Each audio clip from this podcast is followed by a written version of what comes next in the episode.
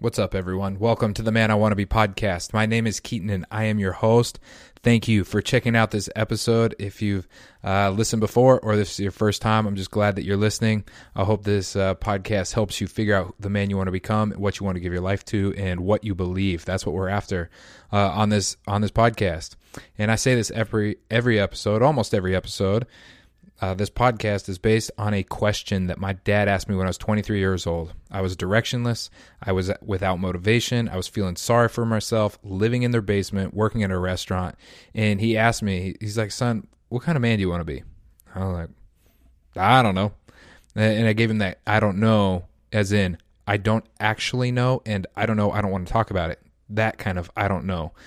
Um, and he said, Well, I would figure out what kind of man you want to be and pursue that relentlessly for the rest of your life. And here we are today. Uh, for eight years or so, I have been pursuing the man I want to be, growing, learning, um, asking questions, seeking wisdom from a lot of people, from mentors and in the scriptures. And um, I'm not quite where I want to be, but I'm a lot further along than when I was 23. And uh, I hope hope to help uh, all all you young men, old men you know, wherever you are in your journey to help you become the man that you want to be. Directionless men are dangerous men.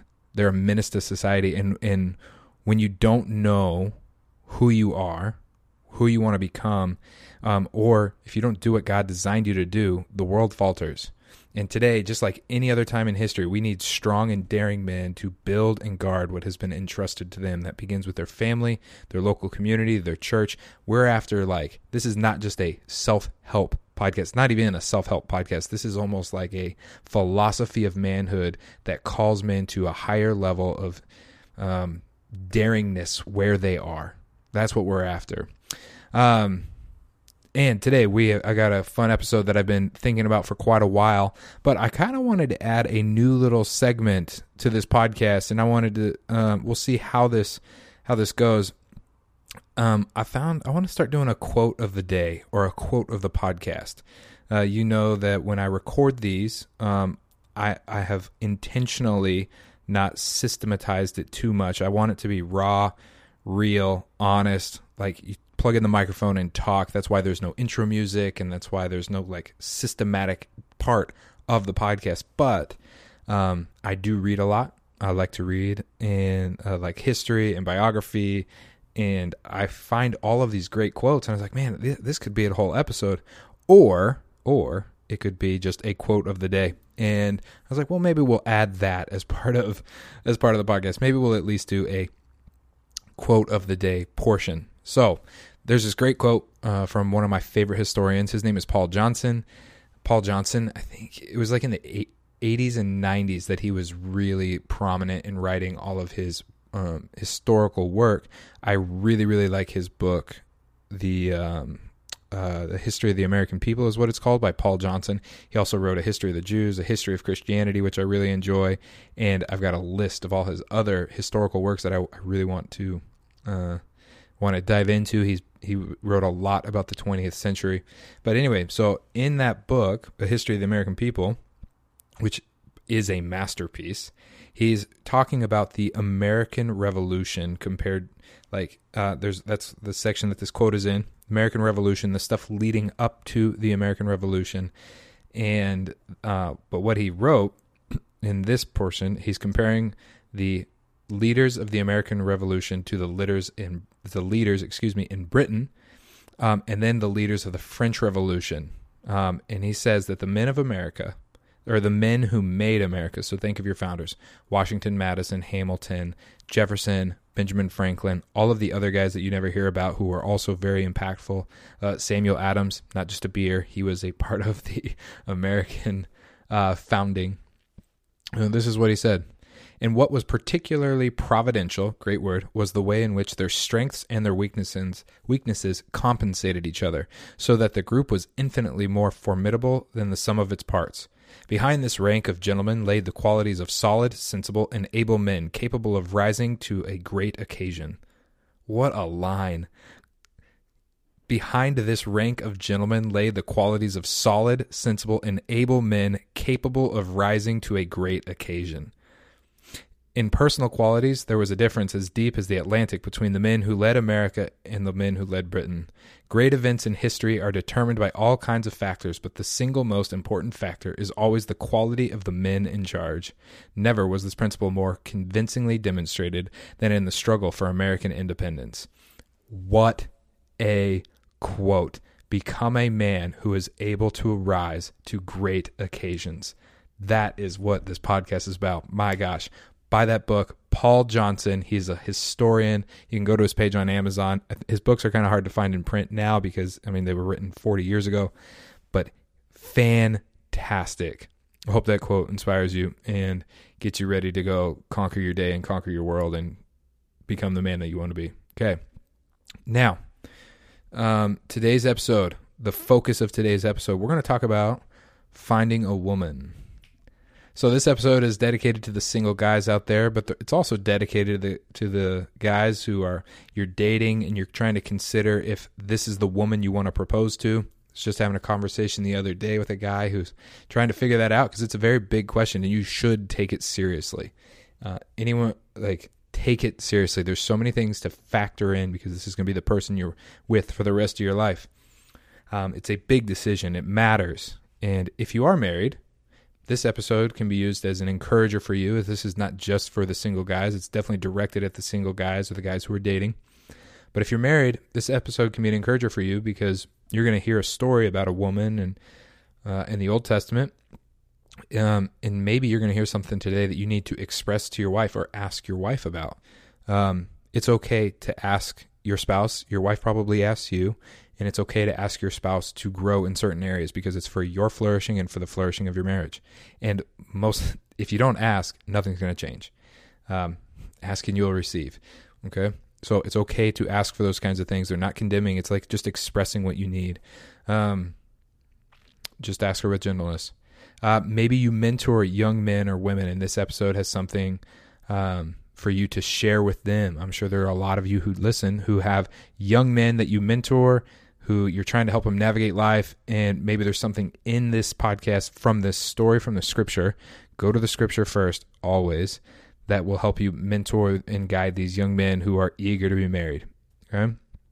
Um, so this podcast is for everyone. We're going to talk about a woman named Abigail and her interaction with King David. It's in the Old Testament. You'll find this story in 1 Samuel chapter 25. I read 1 Samuel and 2 Samuel at least twice a year, every single year. I have for years. Um, I think the wisdom contained within these two books is unparalleled when it comes to how young men are going to grow into who God wants them to become. You hear the story um, of David and his interactions with other people, how he handled it. It's obvious where he failed. It's obvious where he had success. It's obvious where there's relational tension. And the more and more I read it, the more I derive from this these two books. I think they're the greatest leadership books ever written. And I don't just say that because I'm a Christian. Um, I don't just say that because I'm a follower of Jesus. I don't just say that because I really enjoy the scripture. I think these two books might be the greatest leadership books ever written. They're phenomenal because they're real. Um, they're not just principle based, they're story based, and they deal with the interactions between human beings and kings and jealousy and tension and and authority. There's all sorts of good stuff in these. That that's real life. Um, I just and I, I think they're the best. Uh, but this story, I want to give you a little background on this story. Um, because you have to to understand why this story is so important you have to know the background of like what caused these events to transpire. And so i want to quickly go through um, these.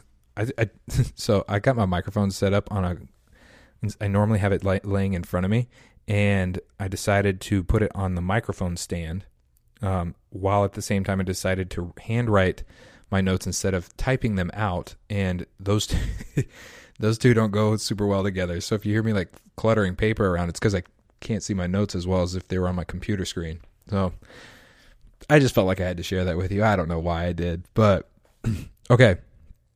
All right. So David is going to meet a woman named Abigail um, in First Samuel chapter 5.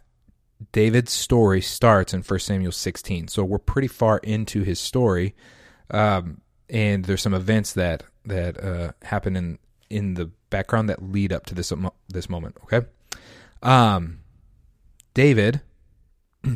At this point in the story, he uh, there is a king in Israel. His name is Saul. Saul hires David to be his harp player because Saul has lost favor with the Lord, and he has he's being tormented by jealousy, anxiety, and all sorts of stuff. Um, now that is not a, a just that's just how the story is written. Don't like don't diagnose yourself. Uh, there's always a danger when you say something like what I just said that people will diagnose themselves and be like, "Oh, I've had anxiety. I must be out of favor with the Lord." No, no, no, no, no, no, no. That that is just what's that's not a diagnosis. Uh, don't go there. Okay, don't go there. Maybe you're just worried about something and you need to surrender it. But okay, so at this point, uh, David has been hired by Saul. Saul is very, very jealous of David. The kingdom Saul is still positionally king, but the kingdom has been taken away from him from by God. So you can have a position and not have the authority, and that's a whole leadership thing right there. Okay, so Saul becomes very da- very jealous of David because David has this great success everywhere he goes, and Saul starts to like figure out I need to manipulate the situation and steal some authority from him and get all, I need to be conniving. So one of the things that he does is he offers David, Saul offers David, David's a young man, very young. So imagine a, a much older man that you respect and that you look up to being jealous of you and starting to manipulate you. That's what David's about to experience. So he offers him one of his daughters in order to mani- manipulate him. He's, Saul says to David, I'll give you one of my daughters in marriage if you will go out and fight the battles of the Lord for me. That is, go to war for me. And his it says right after that, it's like, so that Saul doesn't have to have his hand against David, but the Philistines will be against David. So his his hope is, well, if I can't kill him, other people will, and I will bait him into it by offering him my daughter. I'll give you my daughter if you go to war. Um, and then he, uh, you know, ends up giving that first daughter away in marriage to someone else, um, and then he gives David his second daughter, Michael. Okay, um, Michal oh, there could be a whole contrast between Michael and Abigail. Let me tell you. Um, so that doesn't work. So when he he's unable to manipulate David, David goes to battle anyway. He has he's very successful. He he like wins all these battles. There's even a song about it in the Bible. And so Saul decides, all right, if I can't get him to, if I can't kill him in battle, I'm going to kill him myself. And so he throws a spear at David. So remember, David is hired to play the harp for Saul so that Saul can be at peace. Okay. Saul, he's playing the harp for Saul when he's in one of his mood, and Saul has his spear in his hand, which you will hear about throughout the story. Saul always had his, peer, his spear close by, which is a way of saying Saul was always ready to take someone out if he felt he needed to. And some of y'all, and a lot of men, carry words around in their back pocket that they are ready to hurl at other people in order do they just carry them around with them you got to you got to stop that. Put that to death. So Saul's sitting there with his spear and he's just so provoked by David's presence that he throws a spear at him and tries to kill him. Hmm. so David who lives in that palace with Saul is like has this spear thrown at him which is scary. He doesn't throw it back which is honorable and he leaves he runs. He goes to hide.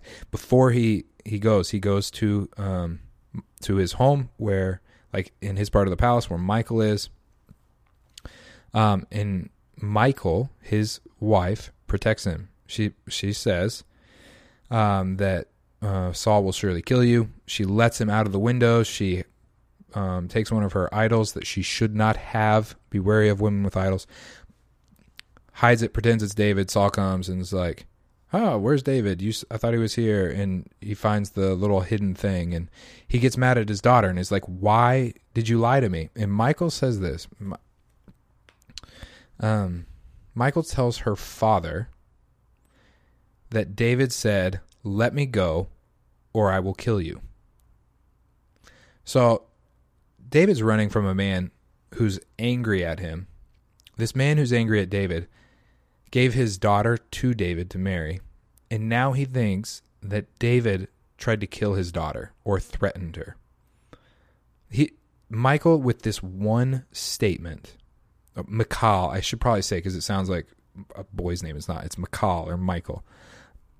She lies. She's going to lie again. She forever pits her father against her husband. Um, and because of this, Michael will forever have resentment towards both men. Um, and there's a, there is a whole thing that I was as I was writing this that, that I've never noticed before about the relationship between uh, husbands and their wives' fathers, and um, how to handle those. If if your wife or future wife pits her father against you, you're gonna have a lot of trouble. You're gonna, and that has happened before to a lot of people. A father is always a daughter's first love, always, and that will never change. Always her first love. That's why a father sim- gives away his daughter to her husband when they get married. It's to say, hey, I'm entrusting you to her now, and you become her new love.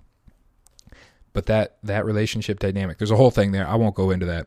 Um, because that, that's not what this podcast is about. This is about finding the right woman. Okay, I'm just trying to give you background. Okay, so Saul, David's trying to be killed by, or Saul is trying to kill David. Michael, his wife, turns against him and accuses accuses David to her father that he tried to kill her, which didn't happen. That's a lie.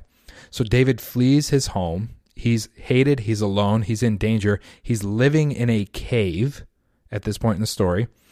Um, he tells a lie to protect himself, and because of this lie, Saul gets really angry and has someone kill 85 people.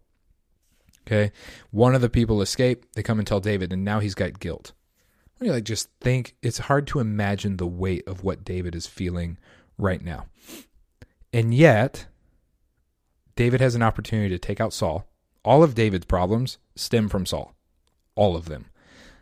And David gets this opportunity in the story to um, kill Saul, and he doesn't take it because he will not raise his hand against what he, against the Lord's anointed, against the king. He just will not do it. He has respect for authority. He will not kill Saul. Okay? And then, so that's the background.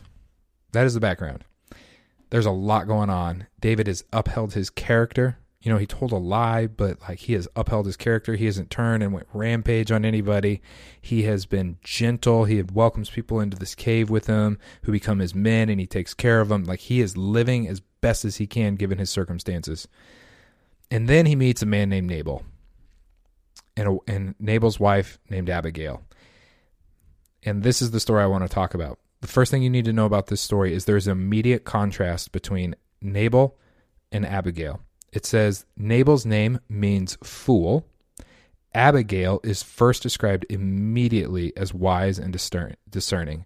So you've got one who is a fool, one who is wise and discerning. And David's interaction with this man Nabal almost breaks him. And I want you to hear this. You will probably be able to uphold your character when there's people above you uh, who you can honor. Unless you're a gossip, then you can't. But it's much easier to honor the people above you than below you. It will t- a fool will break you. There's a lot of proverbs about it. You know, so David here, he's been able to honor the king, uphold the authority of the king, fight the battles for the king, even though the king wants to kill him. But it, a fool who's worth nothing, according to the scripture, breaks David. Be on the lookout for fools. Okay? Be on the lookout for fools. All right, so as we read this story, I'm going to read this story to you um, with that background in mind, okay? Um, again, this is in First Samuel chapter 25. It's quite a few verses, so stick with me a little bit here as we talk through this, all right? And David rose and he went down to the wilderness of Paran, and there was a man in Maon whose business was in Carmel. The man was very rich. He had 3,000 sheep and a 1,000 goats, and he was shearing sheep in Carmel. Now the man's name was Nabal, and the name of his wife Abigail. The woman was discerning and beautiful, but the man was harsh and badly behaved. He was a Calebite. David heard in the wilderness that Nabal was shearing his sheep. So David sent ten young men, and David said to the young men, Go up to Carmel, go to Nabal, and greet him in my name. And thus you shall greet him Peace be to you. So that's the that's what David says. He's going to send men to Nabal and he's going to say, Peace be to you. That's important because everyone knows that David was a warrior, and if a warrior's men show up on your front door, you're you're wondering, are you going to take something violently from me, or are you here in peace? And David says, Peace to you, and peace to your house, and peace to all that you have. I hear that you have shearers. Now your shepherds have been with us, and we did them no harm, and they missed nothing of all the time they were in Carmel. Okay. That's an important line. David has been protecting these men who are out in the open field from being robbed or taken advantage of. No one asked him to. He's just doing it. He's just taking care of these men and making sure that they are protected because he has the ability to protect those who cannot protect themselves. that is noble. And so now he's gone to the man who who is their boss and he says, "Ask your young men and they will tell you. Therefore my young men find fit Therefore, let my young men find favor in your eyes as we come on a feast day. Remember, this man is rich. Please give us whatever you have at hand to your servants and to your son David. So, this rich man, they're just asking for some food. They're hungry. Hey, like, hey, we've protected you. Would you be willing to give us a meal? This from a rich man. And when David's young men came, they said all of this to Nabal. And then they waited. And Nabal answered David's servants, Who's David? Who is the son of Jesse? There are many servants these days who are breaking away from their masters. Listen to this line. This is what a fool sounds like. Shall I take my bread and my water and my meat that I have killed for my shearers and give it to men who come from I do not know where? What a jerk. So David's young men turned away, and they came back and they told him all of this. And David said to his men, So he's obviously angry, Every man strap on your sword and every man strapped on his sword, and David also strapped on his sword. And about 400 men went up after David, while 200 men remained with the baggage. This guy infuriated David so much that he's taking an army to go slaughter him. That's how that's how angry David is. So we got to remember David's background. He has been pursued to be killed. His wife has lied about him. He's living in a cave. He's he's alone except for his men who are with him. He's been cast out from Israel, forgotten, frustrated, frustrated, frustrated. And this fool of a man who's just asking for a meal provokes him, and David snaps. He snaps. Okay? This is David's response is not a normal response unless someone is under high, high tension. He snaps. A fool will break you. Okay? So he straps on his sword. Okay, he's going to kill him. That's the plan. But one of the young men told Abigail, Nabal's wife, Behold, David sent messengers out into the wilderness to greet our master, and he railed at them. Yet, so when he was saying, My shears, my bread, my water, my food, my meat, all that stuff, he was screaming. This, this fool of a man was screaming at David. Yet the, ver- the men, David's men, they were very good to us, and we suffered no harm, and we did not miss anything that were in the fields as long as we went with them. They were a wall to us both by night and by day, and all the while while we were with them keeping the sheep. That if you have the ability to defend people, defend them. Now therefore, know this and consider what you should do, for harm is determined against our master and against all of his house, and he is such a worthless man that no one can speak to him. Okay. That is how do you want to know how do you want to know if someone's a fool? He is such a worthless man that one cannot speak to him. A fool is the one who does not listen to anyone. We've all met them. All of us. We've all met them. You say something, they don't listen. Other people appeal to them for whatever's going on, they don't listen. They are wise in their own eyes. They have no feedback loop. They've got nothing. That is a fool. Read Proverbs. Be careful of them. Okay? All right, so what's Abigail going to do? Because here comes an army to kill her husband. All right. Then Abigail made haste and took two hundred loaves and two skins of wine and five sheep already prepared and five seahs of parched grain and a hundred clusters of raisin and two hundred cakes of figs and laid them on donkeys. and then she gave. So then she said to her young men, "Go on before me. Behold, I come after you." And she did not tell her husband Nabal.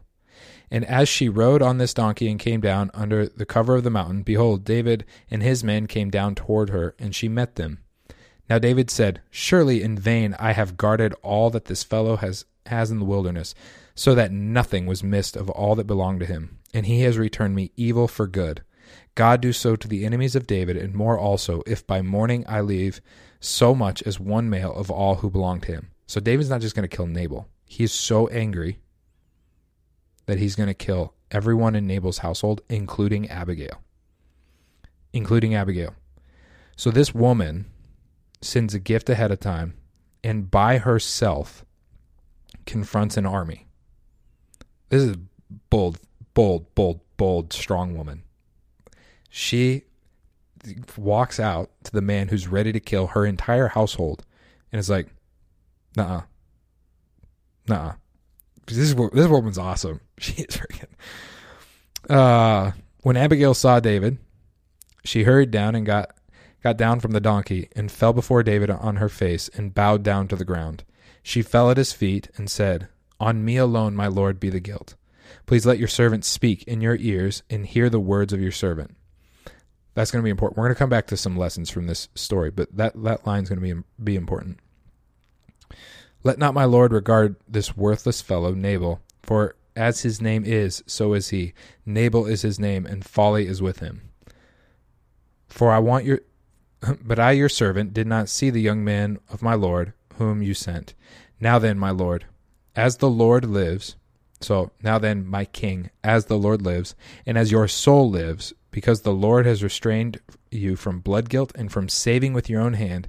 Now then, let your enemies and those who seek to do evil to my Lord be as Nabal.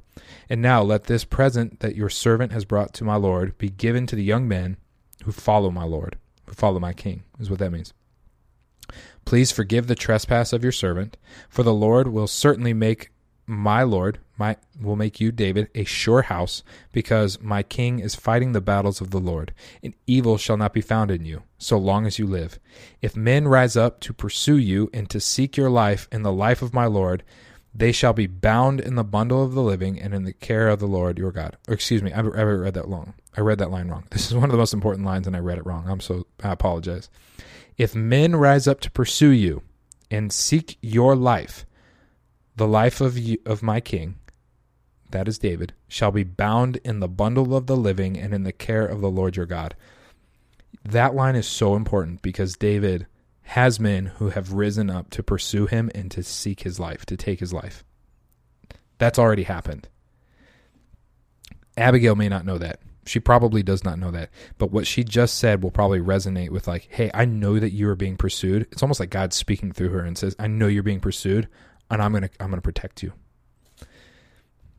In the lives of your enemies he shall sling out as the hollow of the sling. Man, that he is she is pr- like prophesying. That's what that's in Christian language. That's prophesying. She's saying stuff that she doesn't realize what she's saying. Um she she is reminding David that the people who are trying to kill him will not be pursuing him much longer. That God is going to get rid of him. That that is I didn't I've never realized that until just now. That's why my mind is blown. And when the Lord has done to my Lord according to all the good that he has spoken concerning you and has appointed you prince over Israel, my Lord shall have no cause for grief or pangs of conscience for having shed blood without cause or for my Lord working salvation for himself and when the Lord has dealt well with my Lord, then remember your servant. And David said to Abigail, Blessed be the Lord, the God of Israel, who sent you this day to meet me.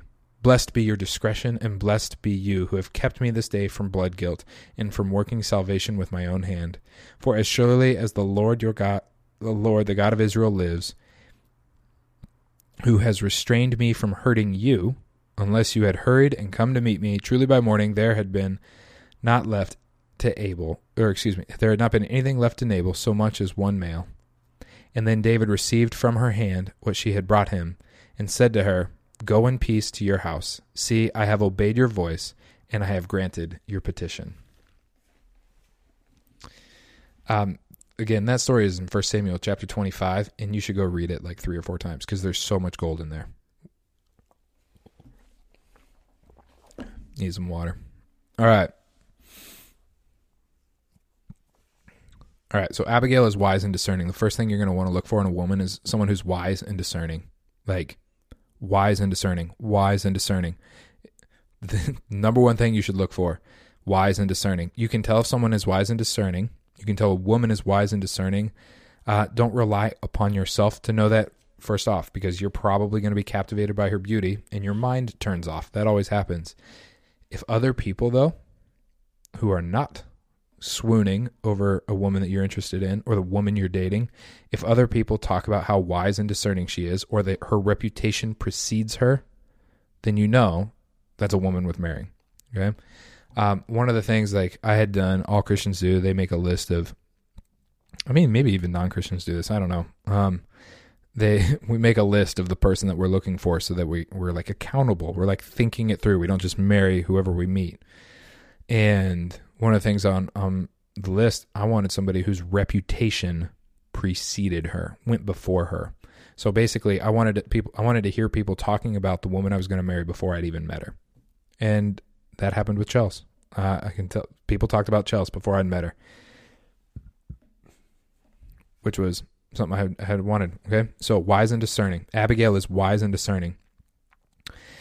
Abigail reminds David who he is and who he is called to be and what is at stake if he makes this decision. So at the opening of that story, so she sent she like sends the gifts ahead and she makes sure that she reminds David who he's called to be, which is king. Reminds him what what is at stake. She reminds him that like God's going to build a house in your name. Like he's going he's promised you a kingdom. Um, and she uh, she didn't really know all this. Like she is just reminding him of his destiny, even though she doesn't fully know what his destiny is. Um, and then she reminds him what is at stake um, in this decision. Those are like the big three overarching things that she does in this conversation. Um, but you know that she's wise and discerning because the first thing that she does is she presents David a gift. She makes sure that he ha- she has his ear before she starts to speak and this this is so this is so so important. The difference between nagging and a woman who has captured your ear is how it is opened. Okay, if like because women, I think they, they're probably wiser than men. They they, they might be. Um, we'll have to ask. Pops will know the answer to that one for sure. It seems like my wife is wiser than me. Um, but but but but but but we all know what it's like to be around a nagging woman they want you to be better, but they don't open well, and they just it's just like eh, it's just naggy. They just keep telling you how to get better, but they don't have your ear. And there's what you want in a, in a woman. You want to be looking for somebody who knows they need to capture your ear because you and I, we are obstinate. That probably the we probably the reason women start to nag us is because we're obstinate and our ears are closed to whatever they have to say, and which is foolish on our part. But a, a wise woman will know he has closed his ear to me and I need to open it before I start to talk. Otherwise, the door is just going to continue to be shut. So Abigail presents this gift and she uses her words to make sure that she has David's attention and his ear so that she he actually listens to what she has to say. And David needs to listen to what she has to say, which is a whole you need if you're married and your wife has something to say, you better listen because she sees things that you don't see. Uh, I learned that from my pop, of course. Um, the difference between uh, nagging also and and uh, a woman who has your ear. A woman who has your ear cares about your character and the direction and will ensure that you're listening to her. She's not just trying to fix you or correct you. Later in David's life, you're going to see Michal, and Michal's a nagger.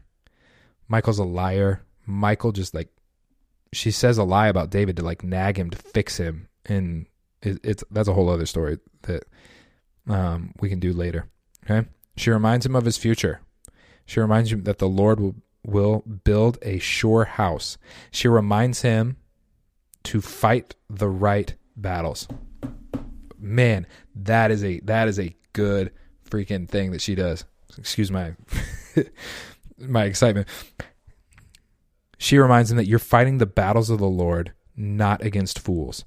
Don't, man, a wise, discerning woman that you want to marry will make sure that you're fighting the right battles and not battling with foolish people that do, that on things that do not matter.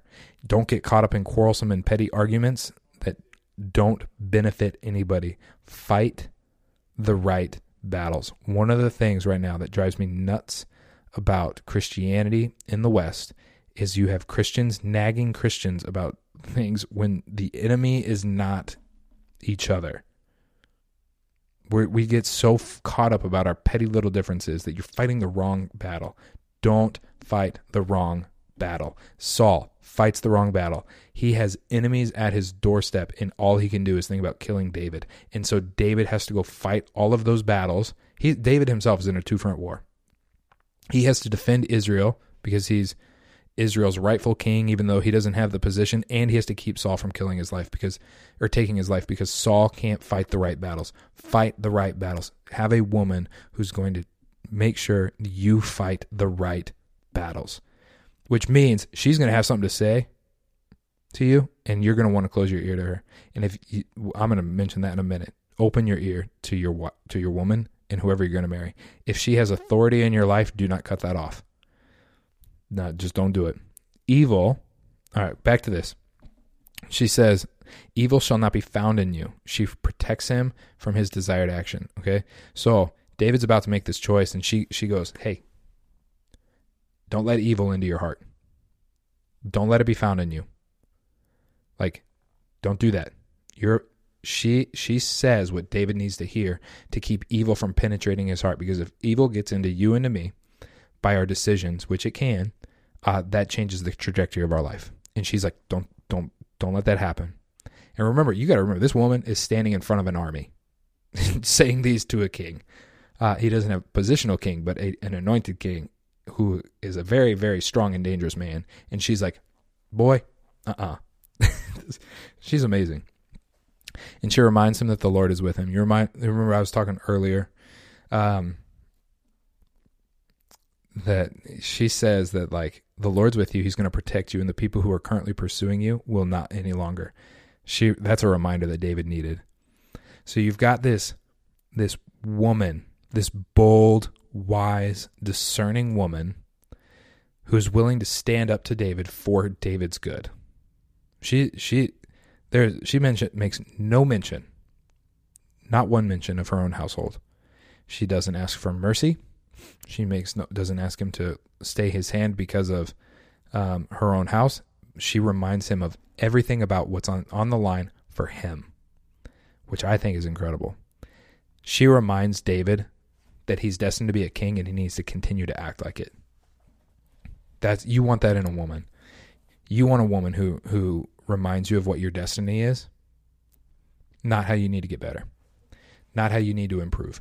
She needs to remind you, you want a woman who will remind you of what your destiny is because you will rise to the level that she calls you to. I promise. I promise. So if ladies, if you're listening to this and you're you're like irritated with your husband or boyfriend or whatever, I guarantee he will rise to the level that you call him if you don't nag him. Remind him of who he's called to be. Women I'm convinced that women have all the power over their man. I mean, Chelsea could break me with a word if she wanted to. I pray she never does. Uh, that's the, that's the power she has over over me because I, I love her so much, and she has my ear, she's got my heart, she's got my mind, and her word matters. And I will rise to whatever she sees in me. Like I just know, I know it. I will. I've done it in the past. She is my biggest advocate, and there's a whole thing there. This conversation between Abigail and David also ensures that David becomes king without pain of conscience. So David probably still would have become king um, of Israel. That probably would have happened. You could probably still uh, reach, become who you want to be. But if you destroy people along the way, you're going to have that on your mind the entire time. Uh, so if your ultimate aim in life is to be powerful, and you think getting there, the right way to get there is to destroy the people in your path, who come against you, you'll you'll be powerful. Your and your conscience will be plagued for the rest of your life. And you probably will not have the relational intimacy that you you really long for. Like so pay attention to that. All right, final notes. Look for a woman who has the character to remind you of what of what you can become. You can't become all that God desires for you to become because you, like David, will be broken by a fool, and you will make a decision that forfeits your future without a wise and discerning woman. I was having a conversation with a guy the other day, and I hear two great great errors when it comes to relationships. There's this there's an error that says I can't become anything until I get married. That's a lie. And then there's a, another lie that's very common that like if I get married, I will be hindered. Uh, neither one of those are true at all. Um, you can put your you can become a great man uh, while you're single. I think you become a real you you just grow when you um, when you get married and when you have kids. There's just levels to manhood, but you can still become a great man while you're single. You can still improve your character and you can accomplish a lot in your work and and give yourself over to the strenuous life and accomplish much and become much. You can while you're single, and then you'll get and then you'll get married and it'll take off. Um, but the other great lie is that you'll be able to accomplish more if you're single. No, no, you won't. That that that you won't become. You need a, a woman you know, to to to like catapult you into who you are going to become. And when you when you think like that, what you're really doing is you're you're passing blame. Okay? Uh, if I wasn't married or if I wasn't in this relationship, I would be more successful. What you're doing is you're blam- blaming your lack of diligence on your significant other. You're saying you that's what you're doing you're not as disciplined as you'd like to be. You're not as diligent as you would like to be. You're not as far along as you thought you would be. And, and so you, what you're doing, instead of taking responsibility, which is what manhood is, manhood is taking responsibility, you're blaming the person who's your biggest advocate and cheerleader and wants you to succeed more than anything else in the world. Chelsea wants me to succeed more than any other person in the world. She's my biggest fan. She's my biggest cheerleader. And she wants me to push and dream and chase after. And as long as I don't forget about her, she is on board for everything. That's all she wants. she doesn't want me to forget about her and our family, which is good because that's my number one thing in life is I want to be a good I want to be a good husband, a good father. Like more than anything. That is my that is my number one ambition and Chelsea's there to remind me that all the time that that's that's who I want to become, but then with everything else I put my hand to, she's my she's my biggest cheerleader. I, I work in ministry, I work in church. And my favorite moment in my work to date, I've been doing this a little over seven years, um, was my last night at my last job, my last church.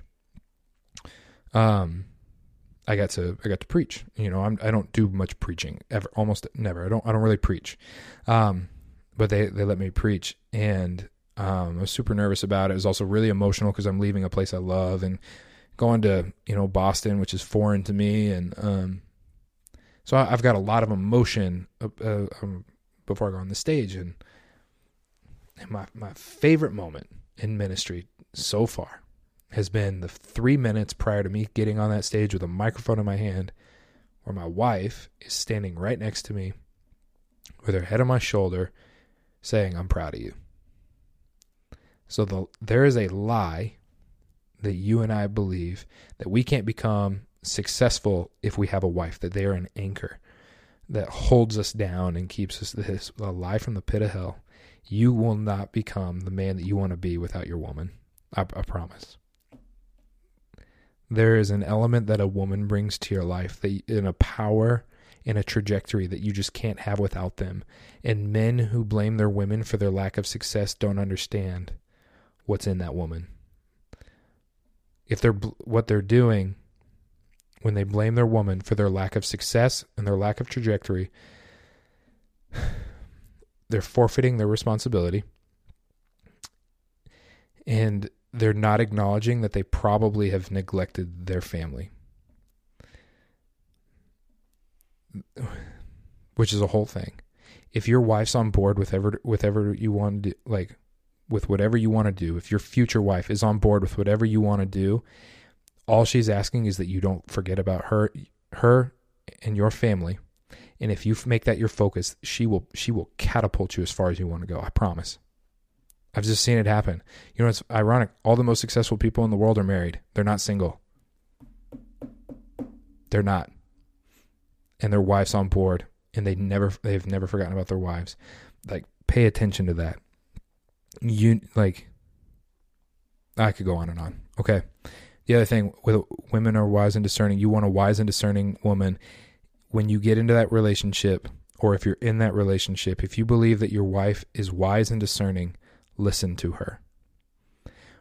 You and I, I do this all the time. You and I, our wife is trying to say something. She, maybe she even did the great opener and she she made sure she had your ear and then she starts to tell you like she starts to correct you like Abigail is correcting David in this moment and the first thing you and I do is shut her down because you and I as men don't like to be corrected and we don't want our wife telling us what's what's good and we we don't like her pointing out our blind spots. She's there for your good. You need to listen to her. She sees things that you don't see. And I mean all the time Chelsea will be like, "Well, well cuz my wife is like Abigail." Man, I, I could cry thinking about my wife. My wife is like is like Abigail, and so often I just don't want to listen because what she's saying is true, and I'm like, nah, I kind of like my way better. We've got to listen to our wives and listen to the woman. Like I know I'm now I'm talking to men who are married. Make sure you're listening to your wife. She see th- sees things that you don't see. Don't shut her down. Don't walk away. Do not dismiss. Don't do any of that stuff. That is, that is horrible you are shutting down the very gift that God gave you to, to catapult you into your future, who sees things that you don't see. And you want a woman who sees things that you don't see.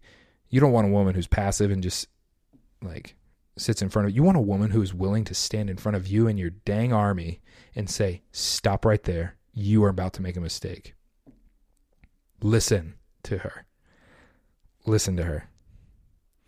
And the last thing I'm going to tell you, gentlemen, as you're looking for uh, a woman, um, you're probably going to get married. That's going to happen. Like 98% of all people get married in their lifetime.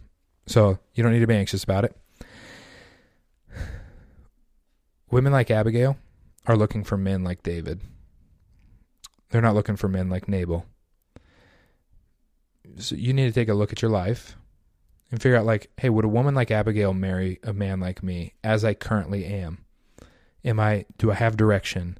Uh, do I have a do I have like ambition? Am I going somewhere? Am I working on my character? Do I have dreams? Do I have the ability to draw a woman into an adventure?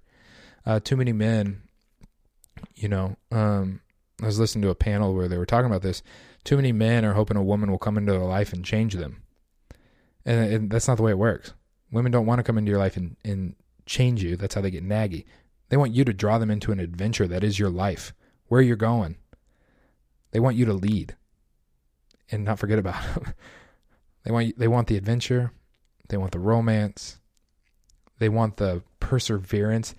Women love when they see their man come alive with purpose and dreams and daring and so are you the type of man that's attracting an Abigail or are you a Nabal? You know, you'll notice, you know, Abigail married Nabal and you're like, See, that undermines your point. I was like, not, not really. She's probably just given to him. She probably didn't choose him, but I know that she he she was not a fan of Nabal because she didn't even mourn his death. So David ends up marrying Abigail. He comes back and um, after Nabal dies, because Nabal dies. Nabal gets struck down by the Lord. He just dies, and he dies uh, not very long after. And David comes back and says, I'd like for you to be my wife because he recognizes what's good in Abigail. And Abigail just packs up and leaves. She, she doesn't even like, there's no question, there's no mourning, there's nothing. She's ready to go because she's looking for a guy like David. You and I, when we're single, I'm not single anymore, but I did this when I was single. I mean, part of that conversation I had with my dad, where he's like, "What kind of man do you want to be?" I was complaining about being single, and he goes, "You can't have a, you can't get married right now. You don't have any direction."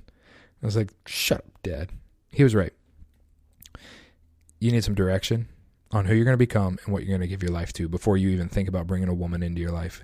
And if you bring a woman into your life before those two things, you're selfish. You're going to feel good for a little bit, but you're going to have nothing to offer her in a year. No adventure. No no romance, no nothing. You you need you men operate very very differently than women do.